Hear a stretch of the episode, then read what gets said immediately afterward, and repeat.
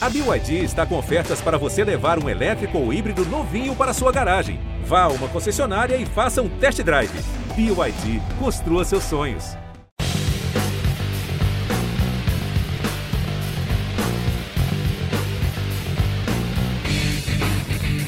Olá, bem-vindo à Mesa 2023. Hoje comigo, Paulo Vinícius Coelho, com Alexandre Losetti, com Sérgio Xavier, enquanto André Rizek desfruta suas férias. E nós desfrutamos do mais pálido verão brasileiro da história, talvez.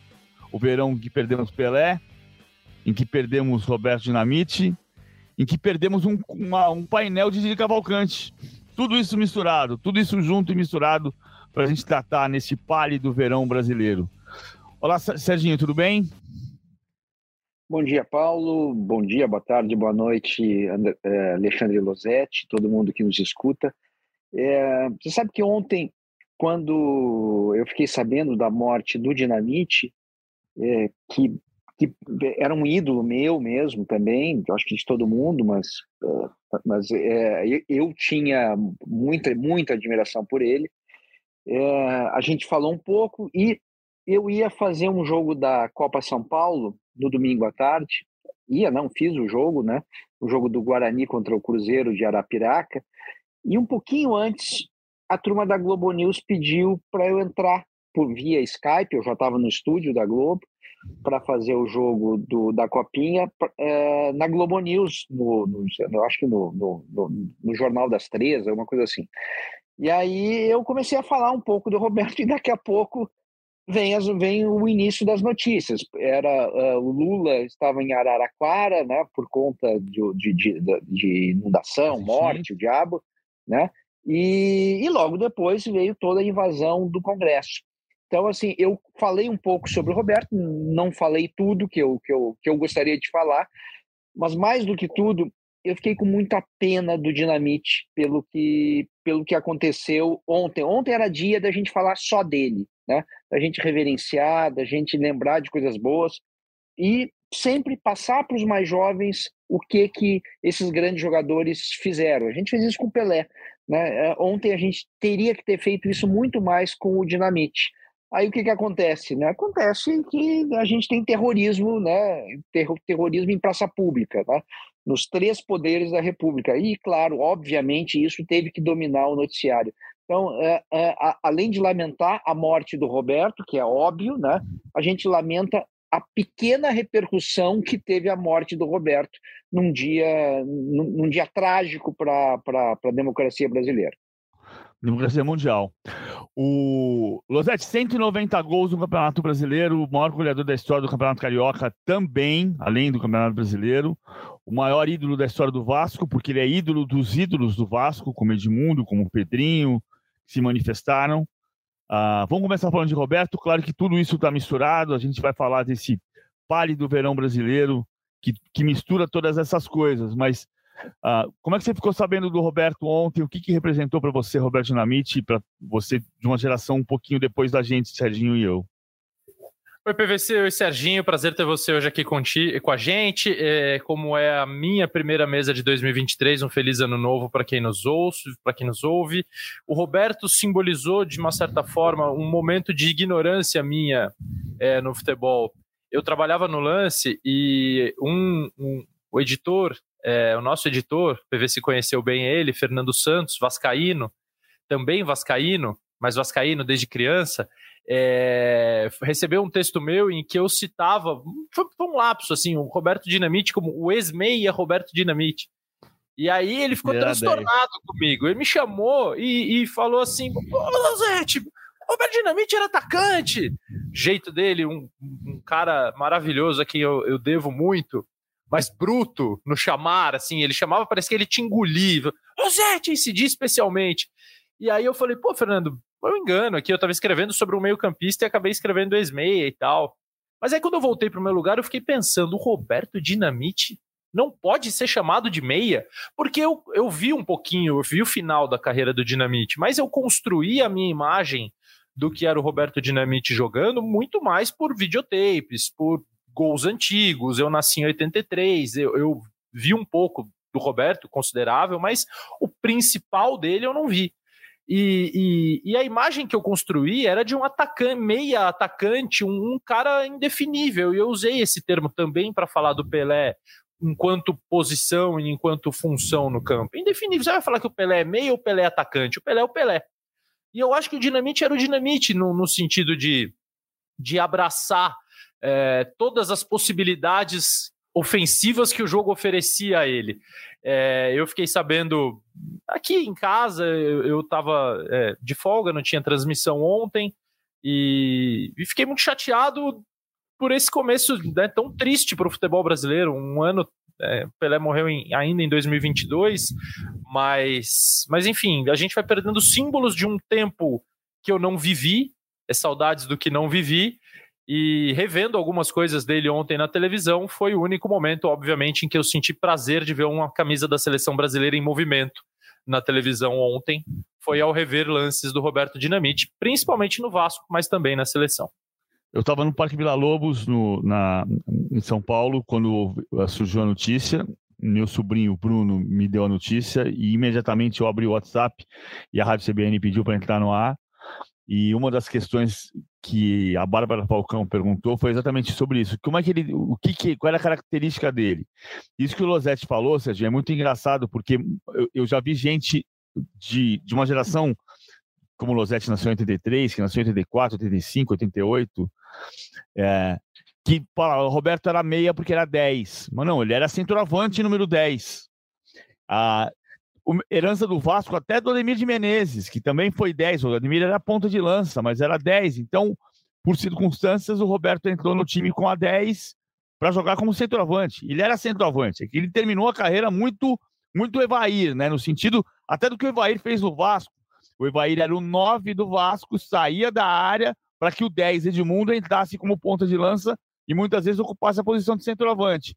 No Vasco de 87, que o, gol fabuloso do Tita, o Vasco vence o Flamengo em 87 por 1 a 0 na decisão do Campeonato Carioca.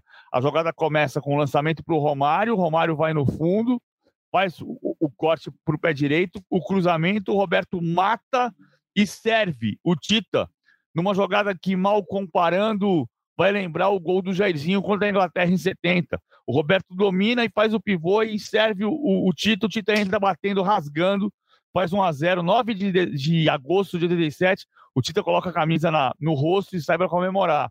Esse Roberto era um pouco esse, esse meia, embora fosse centroavante, né? porque ele era, num, ter, num tempo que não se usava essa expressão, o falso 9.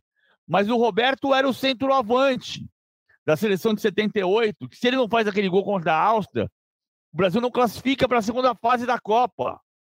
E injustamente, eu acho, se diz, se atribuiu sempre que o Heleno Nunes, presidente da CBD, Vascaíno, escalou o Roberto. Então, o Roberto se escalou e jogou muito bem aquela Copa. Um centroavante que tinha muita técnica, mas muita força. Tô certo na definição, Serginho, ou tô errado? Não, tá certíssimo, tá certíssimo. Lembrando que o, é, que o Roberto, mesmo nos seus tempos de centroavante, ele saía tranquilamente da área com, com é, ele não se furtava a sair da área para buscar uma tabela, né? Porque ele tinha qualidade, ele não precisava ficar esperando a bola. Ele sentia que a bola não vinha, ele recuava um pouco e buscava. Interessante, você está falando de 77, né? 77 foi um grande ano, né, do Vasco. 8-7 e... o gol do Tita. O gol do Tita 8-7 na é, final sim, sim, Flamengo. Sim. E 7-7 o Vasco é campeão com o Tita perdendo o pênalti pelo Flamengo. É, e, é, e eu lembrei de 77, 77 foi a primeira vez que eu fui ao Rio de Janeiro, eu uh, morando em Porto Alegre, com a minha família, viagem de família, etc. E eu já tinha uma certa simpatia pelo Vasco, né? E claro que eu pedi para o meu pai para a gente ir num, num Vasco e bom sucesso, né? Então a minha primeira vez no Maracanã foi para ver um Vasco e bom sucesso, aquele time do Roberto, né? E aí Barreira é, do Inferno.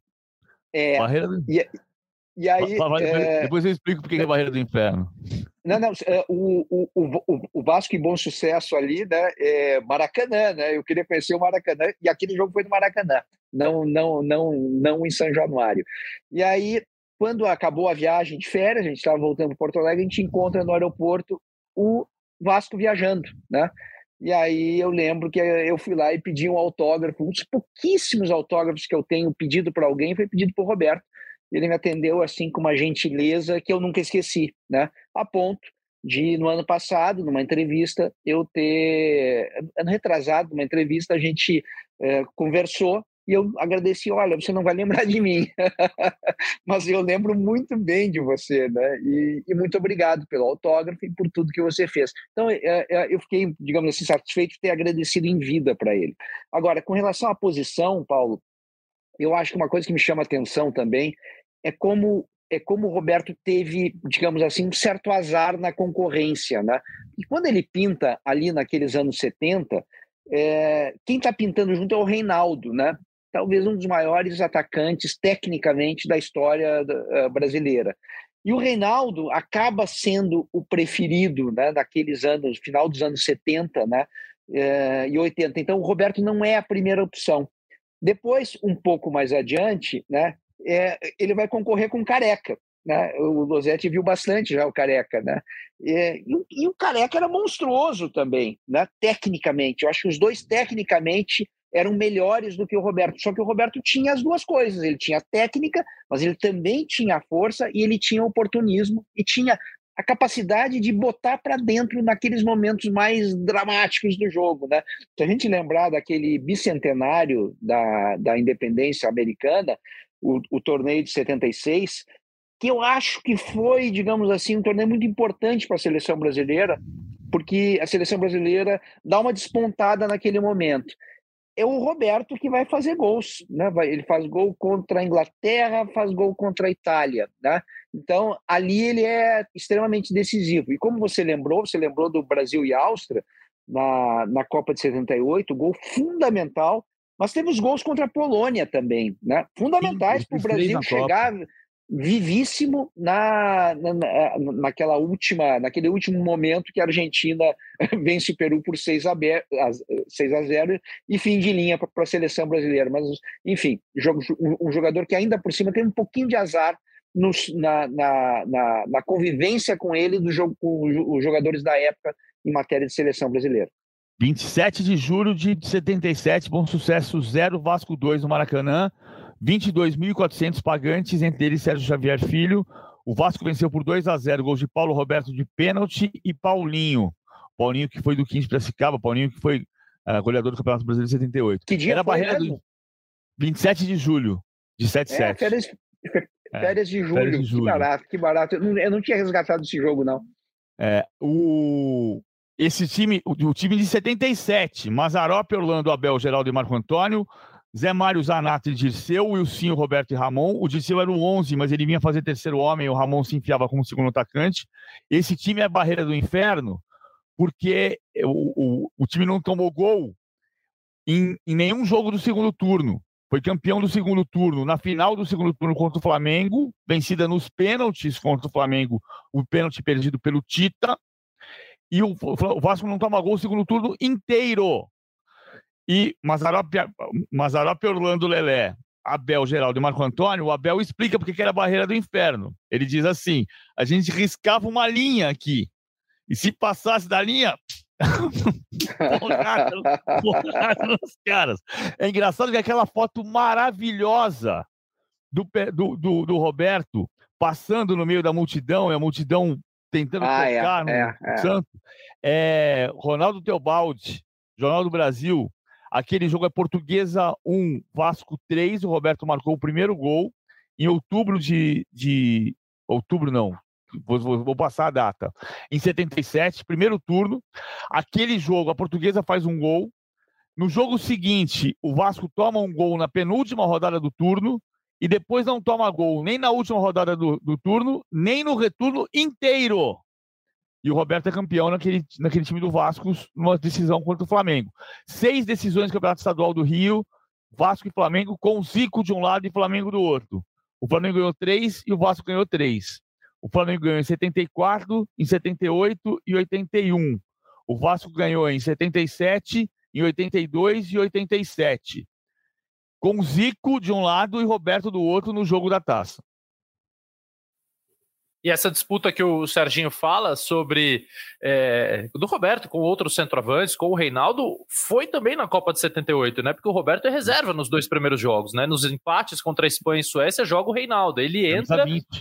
É, exatamente, ele entra o Dirceu 11, que fazia esse papel que você citou, é, jogava, era titular também daquela seleção, e ele entra a partir do terceiro jogo, em que o Coutinho faz uma série de mudanças, até o Zico sai do time, enfim, é, entra o Jorge Mendonça, sai o Edinho na lateral esquerda, se não me engane, e sai o Reinaldo para a entrada do Roberto, e o Roberto faz o gol e acaba sendo mantido como titular até a final, né? Então, muitas vezes, o jogador que talvez não é o, o menos técnico, e isso é é, não interessa em que época vivemos do futebol, ele cria compensações outras e o Roberto tinha várias, né? E, e, e quando eu lembro e, e, revejo alguns lances dele, é, eu acho, insisto, ele é um centroavante muito especial. Ele era centroavante, mas ele beirava o indefinível para quem não o acompanhava quarta e domingo e depois reviu alguns lances, muitos lances, muitos gols.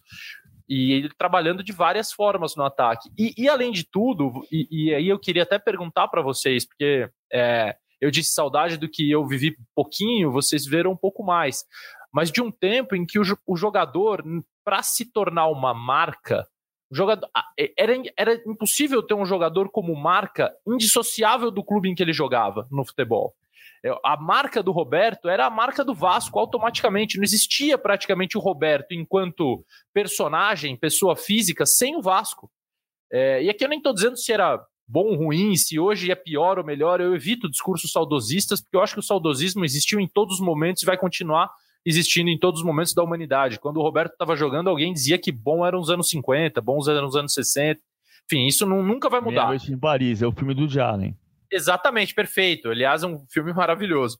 É, mas eu acho que deve, é, é, é, era uma época diferente, que, que eu gostaria de ter visto. O, você viu o Roberto andando pelas ruas do Rio de Janeiro, você falava ali o Vasco. É, assim como o Pelé era o Santos, assim como o Zico era o Flamengo, e a gente tem pouquíssimos exemplos recentes. Os jogadores hoje se estabelecem como marcas, é, independentemente da camisa que eles estão vestindo.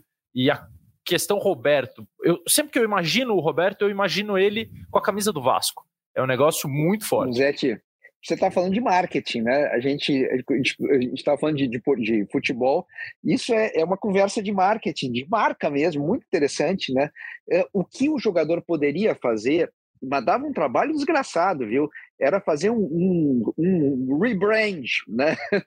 Você fazer um reposicionamento, reposicionamento de marca, né? Eu lembro, por exemplo, do, do Paulo Zidoro. Paulo Zidoro foi um grandíssimo jogador do Atlético Mineiro, e aí ele tem, tem uma troca, uma troca até que o, o Procópio eh, Cardoso participa dela, né? É personagem ativa o Grêmio troca com o Atlético Mineiro com uh, o Paulo Zidoro por Éder, né? O Éder muito problemático no Grêmio sempre, né? Mas muito resolvia tudo, mas dava problema, né? E aí vem o Paulo Zidoro e o Paulo Zidoro teve que fazer uma reconstrução da marca dele, porque como você falou, você olhava o Paulo Zidoro, era Atlético Mineiro, era Atlético Mineiro, aquele quarteto maravilhoso que tinha Paulo Zidoro, Cerezo, Marcelo, né? O Marcelo e Reinaldo, eram esses quatro, né? Os quatro que iam para a seleção, e Marcelo Oliveira, treinador depois de Palmeiras, de todo mundo, né? Então, assim, o Paulo Zidoro teve que recriar a marca dele no Grêmio, conseguiu.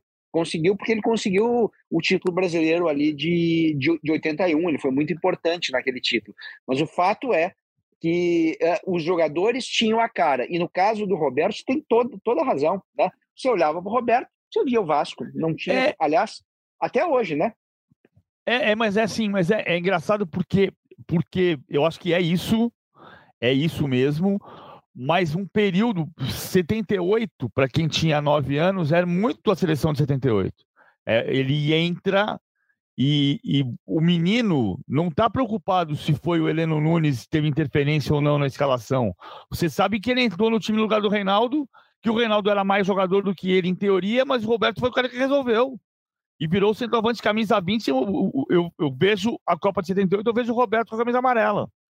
E, e, depois de 82, é uma coisa que se fala muito da história do Careca. Se o Careca tivesse ido, seria diferente. Eu acho que o Careca tinha mais diálogo com bola no pé do que com Zico, Sócrates e Falcão, do que o Serginho. E o Roberto também teria, mais do que o Serginho, mas é engraçado como aquele período, durante dois anos e meio, o Tele testou muitos centroavantes. O Tele testou Nunes, Baltazar, Tele, Baltazar Roberto do Recife, que era o Roberto do Isso. Esporte, que depois jogou no Internacional, César do Sevilha, pai do lateral Júlio César, que foi campeão do Botafogo, ah, o César que jogou no Palmeiras, no, no, no Sevilha e no Vasco, jogou no Vasco junto com o Roberto, testou ah, Sócrates de camisa 9, usou Reinaldo nas eliminatórias, aí ele foi convocar o, o Roberto no jogo da estreia do Leandro em Porto Alegre no Olímpico contra a Bulgária em outubro de 81 e o Careca estreia na seleção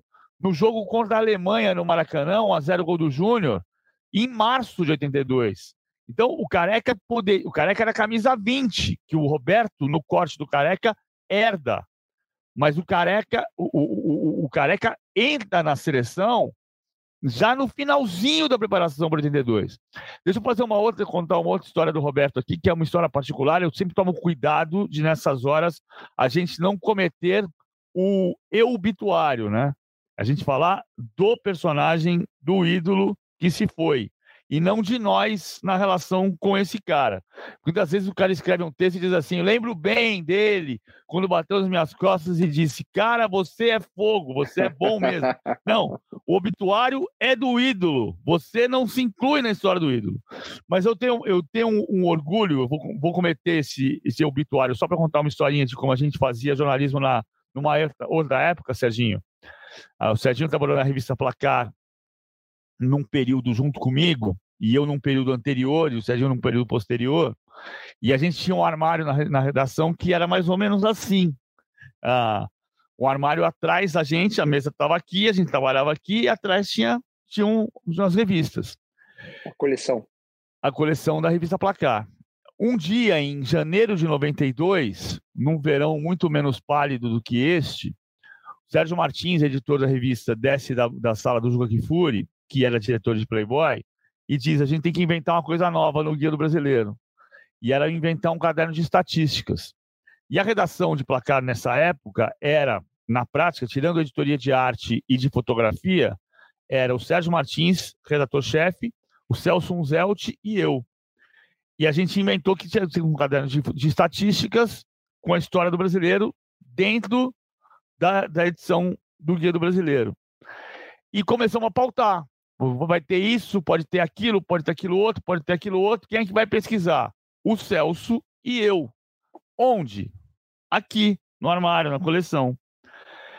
E coube a mim a lista dos maiores artilheiros da história do brasileiro.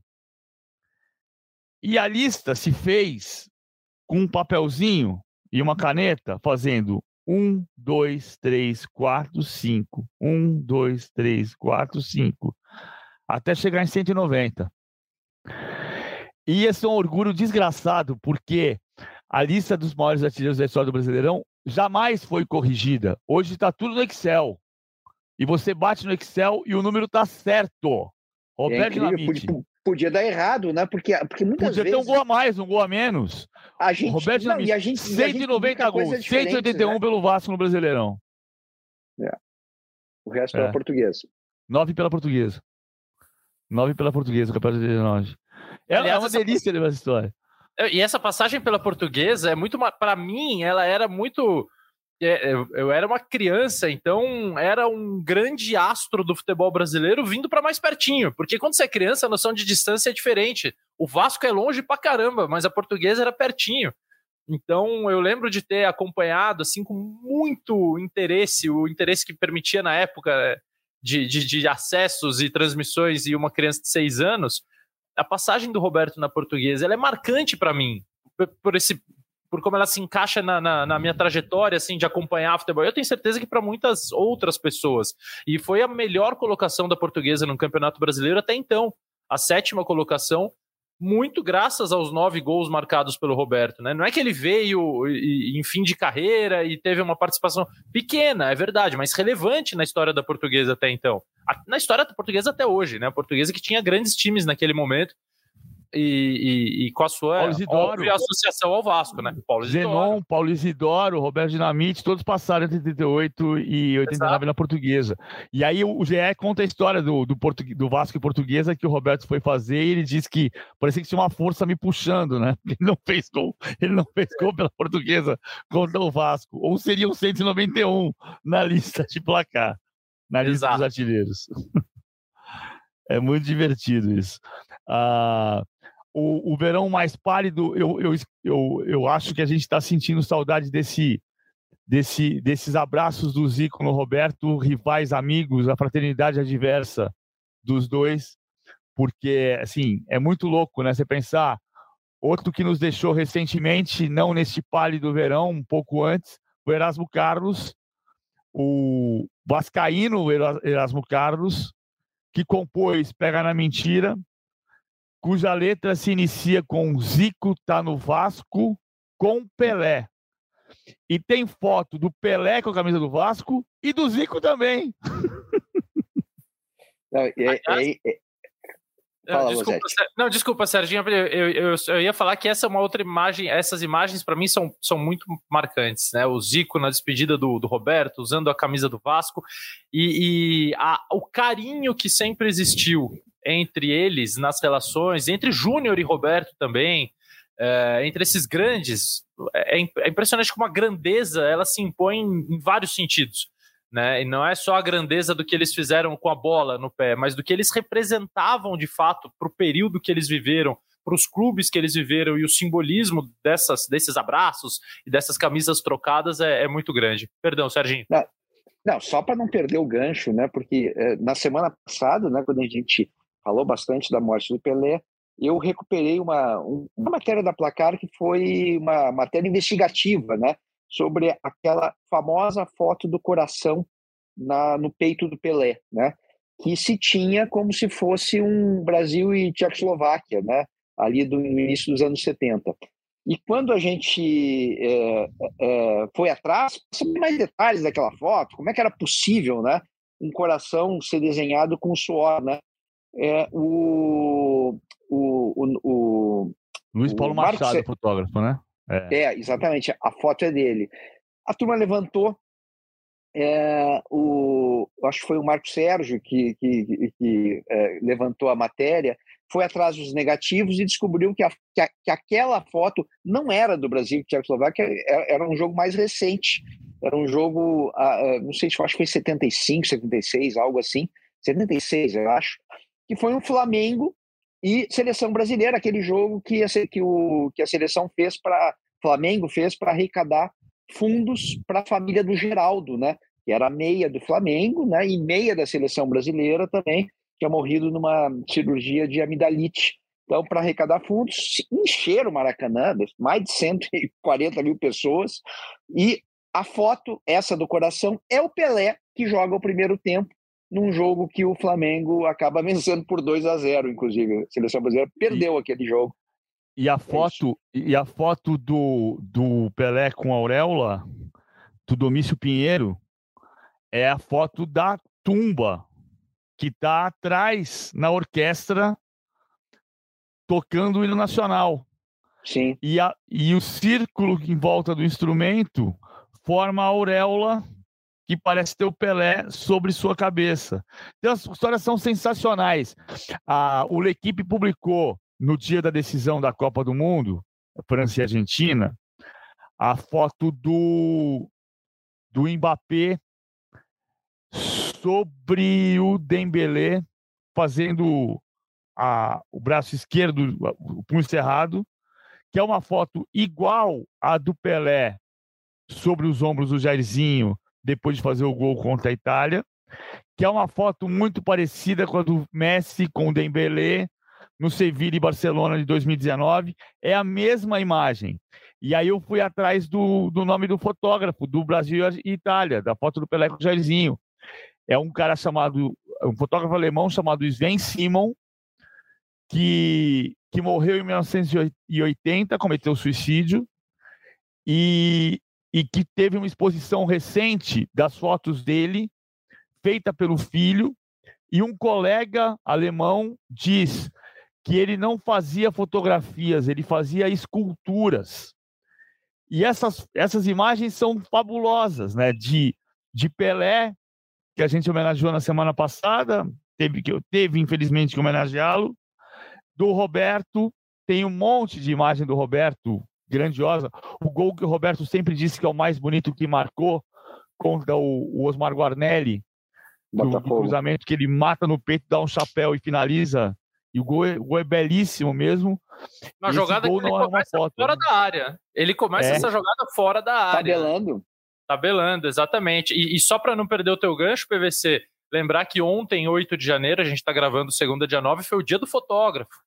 É, é, profissional extraordinário de um talento único para captar esse tipo de imagem. Infelizmente, no seu dia, muitos foram agredidos em Brasília, muitos mesmo, tiveram seus equipamentos quebrados, roubados, foram agredidos violentamente, mas fica a minha homenagem e o, a gratidão, porque a gente entende a história do jogo, independentemente de qual geração nós somos, também pelo trabalho dos fotógrafos. É, a gente, o tempo que a gente não furava painéis de Cavalcante, né? A população do Brasil festejava no Maracanã lotado no circo voador e não e não não furava painéis de Cavalcante. E ao contrário, a população do Rio de Janeiro tinha a capacidade incrível de, de definir jogos por apelidos fantásticos, né? Dois, Flamengo e Vasco de 81, tem essa essa benção. O jogo da decisão do campeonato, que é o jogo do ladrilheiro, Paulo César Vasconcelos conta essa história maravilhosamente, vai contar o, o número do ônibus que o ladrilheiro pegou na Cidade de Deus para ir ao Maracanã. O Flamengo precisava, uh, o, o, Vasco precisava empatar o jogo para ser campeão. O Flamengo fez 2 a 0 de cara, com, de, com 25 minutos, com um gol belíssimo do, do Nunes de fora da área e um gol numa cobrança de escanteio que o Adílio finaliza, faz o primeiro gol, o Nunes faz o segundo. E aí o jogo ia se encerrando com a vitória do Flamengo por 2 a 0 e o Ticão, que entrou no segundo tempo, faz 2 a 1 e o Vasco massacra o Flamengo nos minutos finais. Então entra em campo uma figura de camisa do Flamengo, meio bêbado, meio cambaleante, e paralisa o jogo por 5, 7, 8, 10, 12 minutos e esfria a reação do Vasco. E o Paulo Sérgio Vasconcelos era repórter do Jornal do Brasil e vai para pro vestiário e pergunta pro cara ele, qual é o nome dele, onde ele mora, qual é a profissão, ladrilheiro. E virou o jogo do ladrilheiro. Quatro dias antes, o jogo que, se o Vasco não vencesse, o Flamengo seria campeão, na quarta-feira, 2 de dezembro, era uma primavera não pálida, mas de tempestade no Rio de Janeiro. Choveu o dia inteiro e no final da quarta-feira se o jogo começou 9 e meia, isso devia ser 11 e 20 da noite. 43 do segundo tempo, a bola para na poça d'água, porque o Maracanã estava encharcado. O Roberto dá um bico na bola e põe para o fundo da rede. E esse virou o jogo da poça d'água. Eu acho isso maravilhoso, cara.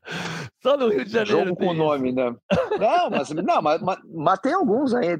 O, é, eu que sou do Sul, né? Eu lembro, por exemplo, do, do Grenal do Vento. Né? E o Grenal, da, o Grenal da Bergamota, não tem? Da, Berga, da Bergamota? Não, da Patrola. Não tem, não tem o jogo da Bergamota? Da Bergamota eu não sei, mas tem o da Patrola, que é o é, um dirigente do Grêmio diz que não, nós vamos patrolar o, o, o Internacional, né?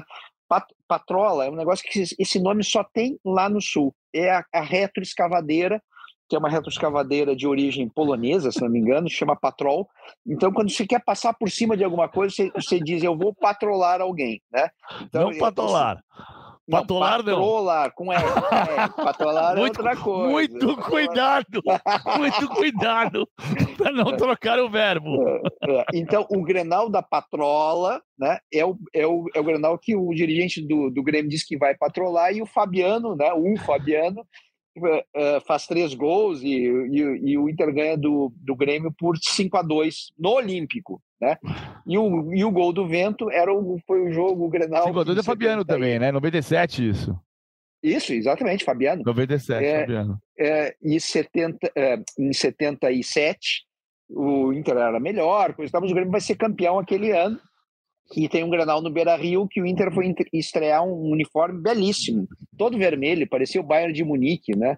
É, era da Adidas, inclusive, né? Isso. Calção vermelho, tudo vermelho, é realmente bonito. Só que deu uma ventania que era só para um lado. E logo no início do jogo, o Yura dá um chutão né, de fora da área e a bola faz uma curva incrível por causa do vento, né? E gol do Grêmio e o Grêmio ganha por 4 a 0. Então aquele Nunca é o, é o mais usou uniforme vermelho. Todo é, vermelho só é, depois não, até usou, mas assim, ficou anos e anos e anos sem não, usar. Só voltou a usar o uniforme todo vermelho, Serginho, quando foi obrigatório mudar a cor do calção para contrastar com o time mandante. Exatamente, exatamente. Porque se o Inter joga de camisa vermelha, calção branco e meia branca. O, era, o Rossetti... era, era, o uniforme 1, esse aí, né? O Inter é, escolheu usar era esse uniforme, ser. né? É. O, o Losetti não se lembrará que o Iura, número 10 do Grêmio, nos anos 70, tinha um prefixo ao nome dele, que era o Fê.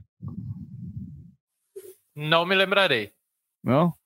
Não virava não Fê, Fê é, Eu sabia que você, obviamente, ia chegar em algum momento de fazer a piadinha do PVC. Não, mas não era piada, isso se falava na época. Era, mas... O Yura não era um homem bonito, inclusive. Não, percebe-se. Por, é, por isso tinha esse, essa brincadeira com, com o prefixo. O claro. Yura foi o camisa 10 do Grêmio de Vitor Hugo, Tadeu Hit Vitor, e, e Yura, campeão carioca, campeão gaúcho de 77. Mas enfim, falamos de tudo e de Roberto também, para a gente eu saudade de, de, um tempo em que o, o Zico e o Roberto ganhavam e perdiam e se abraçavam. E ninguém ia para o quartel cantar o hino nacional pedindo para revogar o resultado. É isso aí. Bom, o Losete, vamos falar um pouquinho de seleção brasileira, de possibilidade de, de treinador, que pelo que eu apurei não vai sair nessa semana, provavelmente nem na semana que vem. E mas a partir da volta da CBF ao trabalho no dia 12, que é quinta-feira, alguém pode trabalhar a partir do dia 9, mas o RH da CBF informa que a, o trabalho volta no dia 12, quinta-feira. E a informação que eu tenho é que a CBF vai dar uma blitz em técnicos importantes da Europa, mas é provável que não consiga conquistar nenhum, né? Porque aí vou falar eu. O Guardiola não vem. Estou falando eu com chance muito grande de acertar, pequena chance de errar, que existe. Guardiola não vem, Ancelotti não vem, o Klopp não fala português e não é bom no espanhol, então a CBF quer um técnico que fale espanhol ou português. Ah, o Zidane não ouvi, não ouvi, mas não, não. O Zidane é um técnico de uma experiência num clube que ele domina, que é o Real Madrid, brilhante, mas num clube pode ser. Aí você vai ter quem mais? Que a gente começa a descer a linha, né? Ah, Roberto Martinez, Luiz Henrique. Acertou hoje com Portugal. Roberto Martinez foi anunciado por Portugal. É, então, uh, uh, uh, deixa, deixa eu só fazer uma pergunta para vocês dois, né, que, que conversam, têm informação. É, quem é que está fazendo essa escolha do, do técnico? Porque até a semana retrasada, o que me diziam que estava muito difícil conversar com o presidente da CBF, que ele estava tá é, tava, que ele estava achando que é, todas as ideias deveriam partir é, da cabeça dele, né? Então, é. que ele estava escutando muito pouco as outras pessoas. O que, que vocês podem contar sobre isso? É bom, vamos lá. Respondendo... Tá difícil falar com ele, isso é verdade. Tá é, tá difícil falar com é, ele. Exatamente, respondendo tanto ao PVC como ao Serginho, né? É, resumindo a história, a expectativa da CBF antes da Copa do Mundo era é, o Brasil vai ganhar a Copa do Mundo ou vai fazer uma campanha melhor do que a de 2018. Caso não ganhe, voltará, é, assim, ainda assim, num, numa tranquilidade, é, satisfeito com o trabalho que foi feito, e nós teremos boas opções no mercado nacional para fazer uma substituição natural ao Tite. E pensava-se sim no Dorival, porque ele estava em vias de ganhar dois títulos com o Flamengo. A realidade apontou para uma campanha decepcionante, de um futebol, de um desempenho decepcionante, um resultado mais ainda, a eliminação de novo nas quartas de final, para uma seleção é, que todo mundo entende ser pior do que o Brasil. A Bélgica, muita gente achava que era melhor e numa análise poderia ser mesmo, mas não a Croácia. E quando se chegou aqui, o, o, Dorival tinha ganhado os dois títulos e o Flamengo tinha decidido não renovar o contrato dele. Então perdeu-se todos os argumentos para um técnico brasileiro. Principalmente porque a própria CBF entende que técnico brasileiro melhor do que o Tite eu posso colocar. Não vai ter. Então, é, muda-se o foco para estrangeiros e aí vem essa dificuldade que o PVC já citou. É, tá, o presidente ficou mais inacessível, há pessoas próximas ao presidente da CBF que é, procuram algumas outras pessoas, até mesmo jornalistas, e, e consultam ah, o que, que você acha, é, quem que você vê como viável, quem você entende que seria uma boa opção, tentando fazer uma ponte de, de auxílio a essa escolha que ainda está é, nebulosa, porque dependendo da dificuldade que, que apareça nessa próxima investida, pode ser que o presidente fale, então tudo bem, eu vou contratar um diretor e, e, e passo a bronca para ele. Ele vai escolher um treinador. Porque não se sabe também quem serão os diretores, coordenadores de seleção, se vai ter um cara só fazendo essas duas funções, se ele vai deixar um cara chefiando é, um perfil mais executivo e algum ex-jogador mais próximo. É, Sabe-se pouca coisa sobre esse processo de escolha. O que eu acho é que há o risco de nós não termos um técnico na seleção brasileira na data FIFA de março e de repente usar uma seleção de base, ou o Ramon, que é o treinador da seleção sub-20, vai disputar o Sul-Americano agora em janeiro e fevereiro, é, fazendo uma convocação ali meio emergencial para jogar em março, algo que a gente não vê há muito tempo na seleção brasileira, é, porque essa escolha de um estrangeiro, um estrangeiro desempregado, de repente pode aceitar. E aí você tem opções, tem o Luiz Henrique, que saiu da seleção da Espanha, tem o Zidane, que o PVC falou, enfim, dá para procurar. Talvez você não vá achar no primeiro escalão. Esses dois seriam o primeiro escalão, do que se entende primeiro escalão de treinador hoje, pelos títulos que ganharam, pela experiência que acumularam. Mas talvez não seja, provavelmente não seja um estrangeiro do primeiro escalão. E aí, se você não se satisfaz com o nome estrangeiro que surge viável, você volta para o mercado brasileiro com a tua temporada já tendo iniciada e aí você vai chegar no Fluminense e falar assim: é, pô, quero contratar o Fernando Diniz. Aí eles vão virar e falar: pô, você teve dois meses para contratar o Fernando Diniz, esperou começar a temporada com jogos decisivos, porque o calendário brasileiro tem decisões desde o seu início, e aí vai querer tirar o meu treinador? Ou vai chegar no Palmeiras e dizer que quer o Abel Ferreira? É, então é, é espinhoso esse processo, e ele se torna, quanto mais demorado, mais complicado ele fica. É verdade, mas eu acho que é uma hipótese, uma hipótese apenas, não tô, é, a data de março ser uma data que seja ainda com técnico tampão. Ah, técnico tampão e depois resolver ah, como é que vai se fazer a melhor escolha possível. Também acho que a gente tem um pouco de. A gente vai cornetar no segundo jogo do mesmo jeito. Se, se for estrangeiro é porque o cara não conhece o Brasil, se for brasileiro é porque não tem nível internacional. Então a gente também tem que é, pensar no que vai, não é uma não é uma escolha simplesinha não. O, o... o Losetti falou, desculpe, o Losetti falou do, do de interino. Qual foi o último interino assim que ele teve o quê? Ernesto Candinho. Ernesto Candinho, verdade. Candinho, Brasil Candinho, Venezuela. É, o Candinho foi técnico da seleção é. em dois jogos. Dois jogos. Um, Brasil 0, Espanha, Espanha 0, Brasil 0 em Vigo, em 99 porque o Vanderlei Luxemburgo foi para a Austrália dirigir a seleção pré-olímpica. Ah, um jogo que o Ronaldo foi e depois não pôde jogar. E o 7 a 0 contra a Venezuela, que muitas vezes as pessoas dizem e o Candinho aceita. Ah, o Candinho é um técnico com 100% de aproveitamento na seleção brasileira. Não é. Ele dirigiu uma vitória sobre a Venezuela e um empate contra a Espanha. Foram os dois jogos do Candinho. Antes, Ernesto Paulo, né? Ernesto aquele Paulo. jogo Brasil e País de Gales em 91, antes do Parreira assumir a seleção brasileira, depois do Falcão. O, já que a gente falou de Roberto e é um programa para o Roberto, é, o 6 a 0 na Venezuela era o ataque do Vasco, né? Juninho é Paulista, verdade. Cano, é. Euler e Romário. É isso e aí. Todos os gols, é um gol do Euler, um gol do Juninho Paulista e quatro gols do Romário. É, então, como a gente voltou a falar de Roberto, a gente vai fazer uma coisa aqui para a gente é, encaminhar o fim do, do, da mesa de hoje, desta mesa 2023 aguardando, aguardando o André Rizek. A gente vai lembrar três, três situações. Ah, primeiro, Lédio Carmona vai falar sobre o seu ídolo, Roberto Dinamite.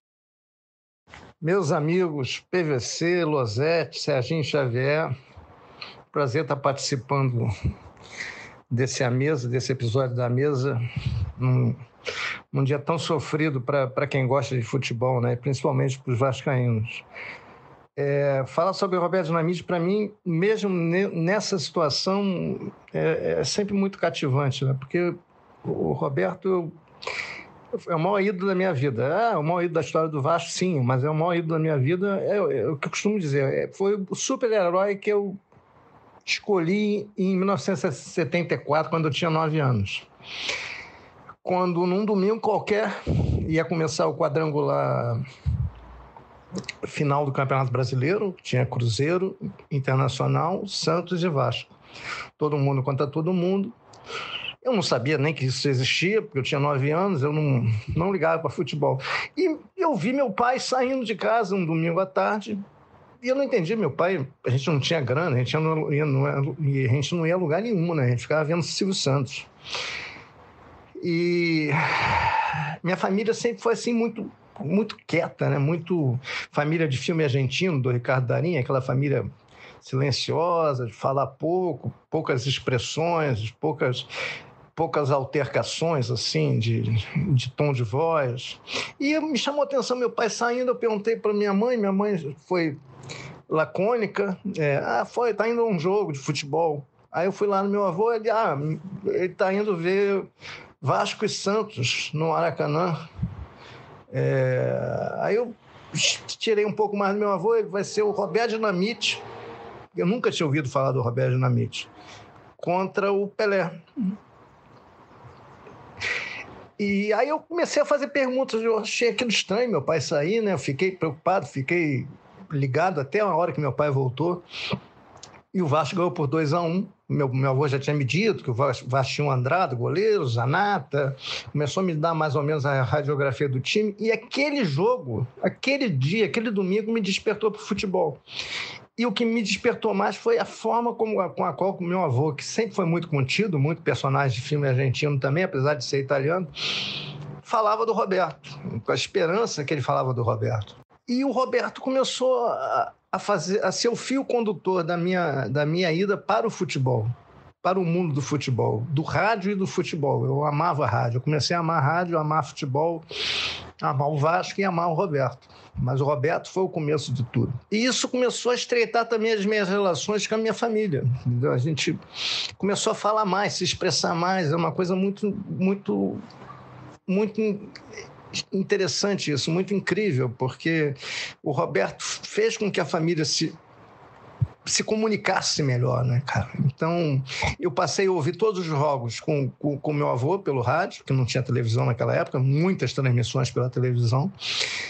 E também com meu pai, mais com meu avô. Depois meu avô morreu em 81, comecei a ouvir muito com meu pai também. E minha avó, que ignorava futebol, virou uma vascaína mais fervorosa de todas e fã do Roberto Dinamite de forma convicta e peremptória. Tanto que o apelido dela era Bob, da minha avó que veio a morrer em 2006.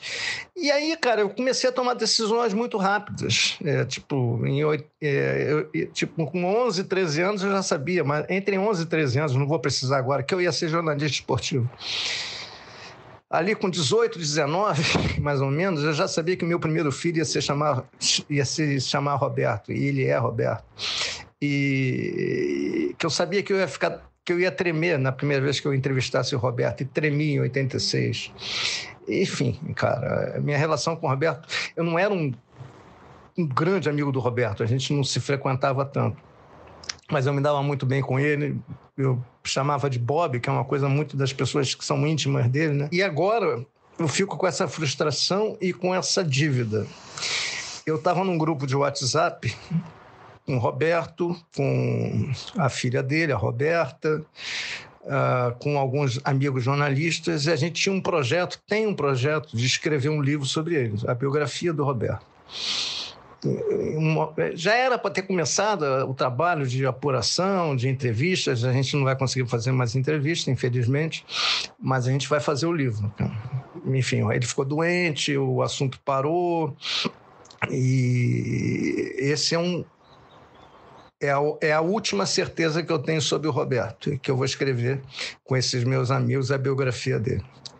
E espero que seja a biografia. Ele merece, eu tenho essa dívida com ele, porque ele cobrava muito, ele queria muito esse livro, e assim será feito. Enfim, é um, são dias muito difíceis, a gente já sabia do estado de saúde dele, da situação, mas eu eu, eu, o grupo estava meio parado nessa reta final de, de Réveillon. Eu estava vendo umas fotos dele, estava achando ele mais forte, até me surpreendeu essa notícia. Eu não esperava que fosse agora. Mas, enfim, a vida é assim, ele vai descansar. Mas ele, eu vou sempre agradecer a ele, meu super-herói, porque ele não só me deu muitas alegrias, fez muitos gols, é, perdeu várias decisões também, ganhou algumas, perdeu outras, mas ele vai ter sempre um peso giga comigo, giga comigo. E, e volto a dizer, ele fez com que a minha família se iluminasse um pouco, entendeu? É, ele despertou muita coisa ali dentro da minha casa lá em Niterói, lá no, lá no Fonsecão em Niterói. E isso aí começou naquele domingo qualquer de 1974. É isso aí, Bob, amigos da mesa. Vamos nessa, a vida segue. Tem um restinho de férias aí para tocar. E saudade de todos. A semana que vem eu estou de volta. Beijo. Foi 27 de julho de 74 esse jogo, Vasco 2, Santos 1. Luiz Carlos fez 1x0 para o Vasco, Pelé empatou de, de, falta e o Roberto fez 2x1, uma falha da defesa do Santos. O jogo da, só, da só um, só um, só, só um adendo sobre, sobre o Lédio aí, né? É, o, o, eu conheço o Lédio há muitos anos e, é, e, um dos dogmas, digamos assim, do Lédio é ele não falar sobre o time que ele torce, porque eu acho que ele, é, é, é, ele sempre achou que isso não só não, não ajudava, como, como atrapalhava. Eu penso diferente, eu sempre falo que né, eu, eu sou um gremista, mas para mim sempre foi mais fácil isso. Cada, isso é muito pessoal, cada um, cada um. E eu achei muito muito impressionante o jeito que ontem o Lédio falou sobre o Vasco na vida dele, né? Porque ele precisava falar do Roberto. Então, como uma pessoa, um ídolo, um personagem consegue fazer você mudar um dogma pessoal? E, e ontem ele mudou, né? Ele se, ele se ele precisava se declarar, ele precisava se uh, é, desabafar. Né? Então, eu achei um lindo desabafo o, Foi lindo o mesmo. Médio é. falou é. ontem e hoje, né? 21 de julho, eu falei 27, 21 de julho de 74. Agora a gente vai ouvir, ouvir aquilo que a gente falou no começo do, do, da mesa, né? Que o Roberto é o maior ídolo da história do Vasco, porque o Roberto é o ídolo dos ídolos do Vasco. Um deles, o Pedrinho. Abraço, amigos, PVC, Losete, Serginho.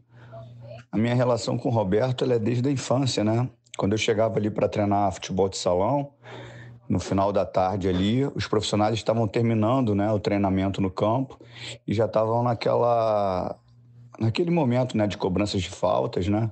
E aí eu botava as mãos assim entre as grades e colocava o meu rosto ali e ficava gritando o nome dos jogadores, né? E sempre gritava, obviamente, o nome do Roberto e ele sempre acenava. E depois, com o passar do tempo, né, ele foi presidente, me contratou novamente para o Vasco. E aí a gente teve uma relação muito mais próxima, né? A gente falava muito sobre Vasco diariamente, né? A gente passou um período ali muito duro com o Vasco. É, e a gente conversava muito e a gente teve uma relação muito próxima, muito íntima ali de São Januário, dentro de São Januário. E depois ele me homenageou em 2013, né, com um jogo de despedida para mim contra o Ajax. Então, assim, o Roberto ele sempre foi referência para todos nós ali em São Januário.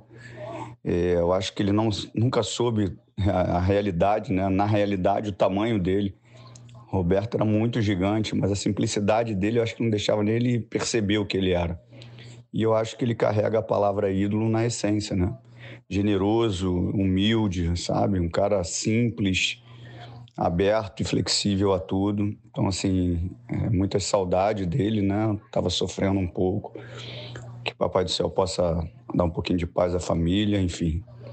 Mas deixa saudades e mas conseguimos ainda em vida é, homenageá-lo da forma que ele merecia. Queria agradecer ao Pedrinho e ao Lédio pelos depoimentos dos dois. O Maurício Mota pediu uh, o depoimento para os dois e foi muito enriquecedor para nosso a mesa desse, desse desta segunda-feira, 9 de janeiro.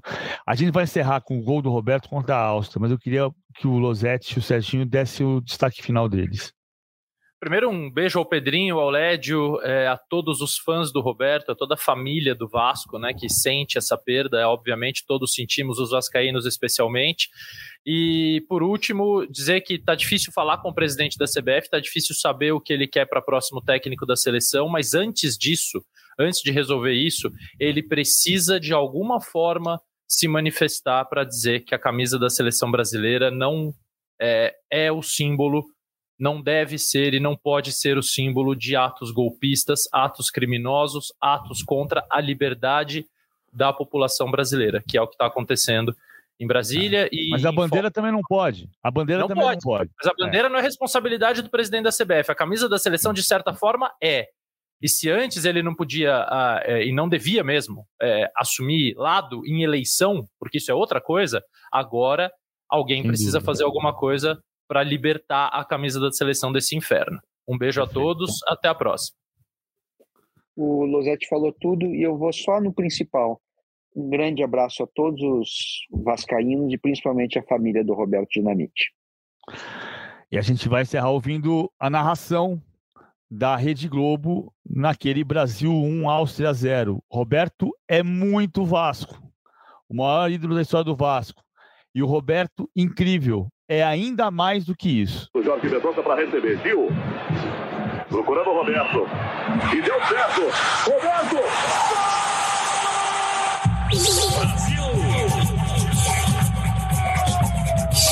Brasil!